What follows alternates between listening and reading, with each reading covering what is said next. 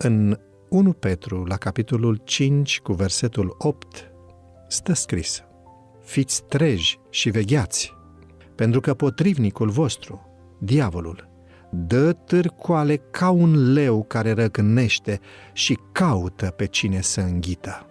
Mami, e un șarpe!" M-a chemat rapid o voce. Mi-a înghețat inima când m-am uitat pe geam, spune autoarea, și am văzut un șarpe cu clopoței încolocit sub o plantă aproape de ușa din fața casei noastre de la țară. Soțul meu nu era acasă și nu avea să se întoarcă prea curând. Aceasta era treaba lui, rugându-mă fierbinte. Le-am spus copiilor să stea în casă și am mers să iau lopata din șopron.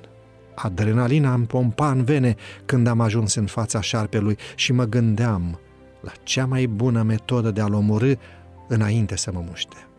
I-am atacat capul și i-am dat câteva lovituri în plus ca să mă asigur că era mort. Există un alt șarpe de care ar trebui să ne fie mult mai frică decât de cel cu clopoței. Unul care întotdeauna va face rău oricând va prinde ocazia. Acest lucru m-a pus pe gânduri. Cât de intense sunt luptele mele cu diavolul. Îmi bate inima mai repede atunci când lucrez cu copilul meu pentru a înfrânge egoismul, țipetele, poftele, mândria și neascultarea. Îmi concentrez eu toată energia și atenția pe învingerea satanei în casa și în familia mea. El vrea să ne strice ziua permanent. Stăm noi deoparte și spunem, asta e? Sau ne înarmăm cu cuvântul lui Dumnezeu și luptăm corp la corp pentru a ne salva copiii? Lucrăm noi în mod constant cu copiii noștri până știm că victoria este pe deplin câștigată? Unul dintre copiii mei adoră să facă pe șeful, de fapt pe șefa. Am vorbit cu ea despre importanța faptului de a nu-i controla pe alții și de a nu-i obliga să facă ce vrea ea. Înainte de culcare, mi-a spus că nu poate să nu-și dorească ce-și dorea.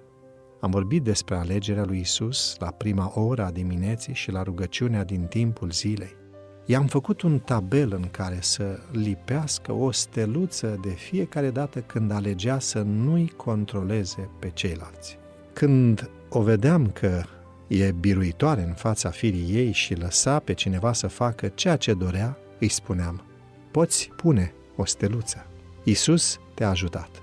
Am început să văd cum făcea efortul de a-L asculta pe Duhul Sfânt și cum alegea să cedeze în fața celorlalți. Ce victorie pentru amândouă! Doamne Tată, ajută-ne să facem orice ne stă în putință pentru a ne ajuta copiii să obțină astăzi victorii împotriva păcatului și a satanei. Te rugăm, oferă-ne har pentru a-i putea ajuta în permanență să găsească bucurie în alegerile bune.